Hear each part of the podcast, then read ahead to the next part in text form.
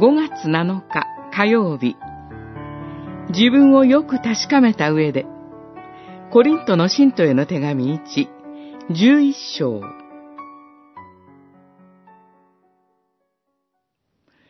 従って、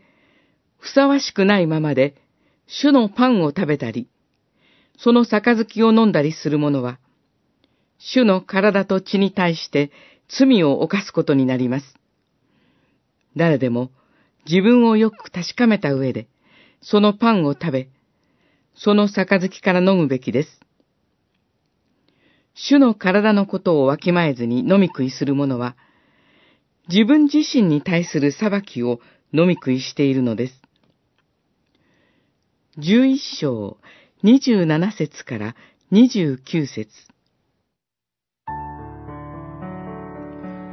貧しい者への愛と配慮の欠如によって、コリント教会の主の晩餐は混乱していました。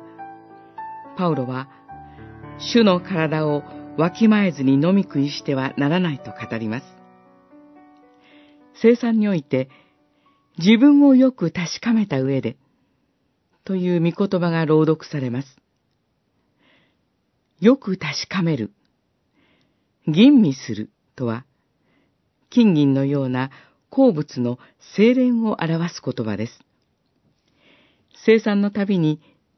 自分はふさわしいものだろうかと、私たちは問われ、心を痛めます。主がここで求めておられるのは、完全な清さではなく、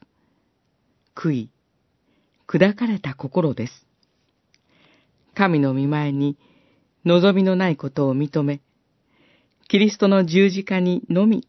より頼み、精霊の道からによって清められることを絶望しているのかが問われているのです。信仰の弱さに悩み、すぐにつぶやいてしまう私たちです。しかし、自分の不信仰を嘆き、なすべき準備の不足を悟って悩み、不義を離れたいと心から願っているならば、それこそがキリストへの信仰の印です。生産はそのような私たちを慰め、力づけるものです。神の民と共に、この恵みを味わい、分かち合う生産にあなたも招かれています。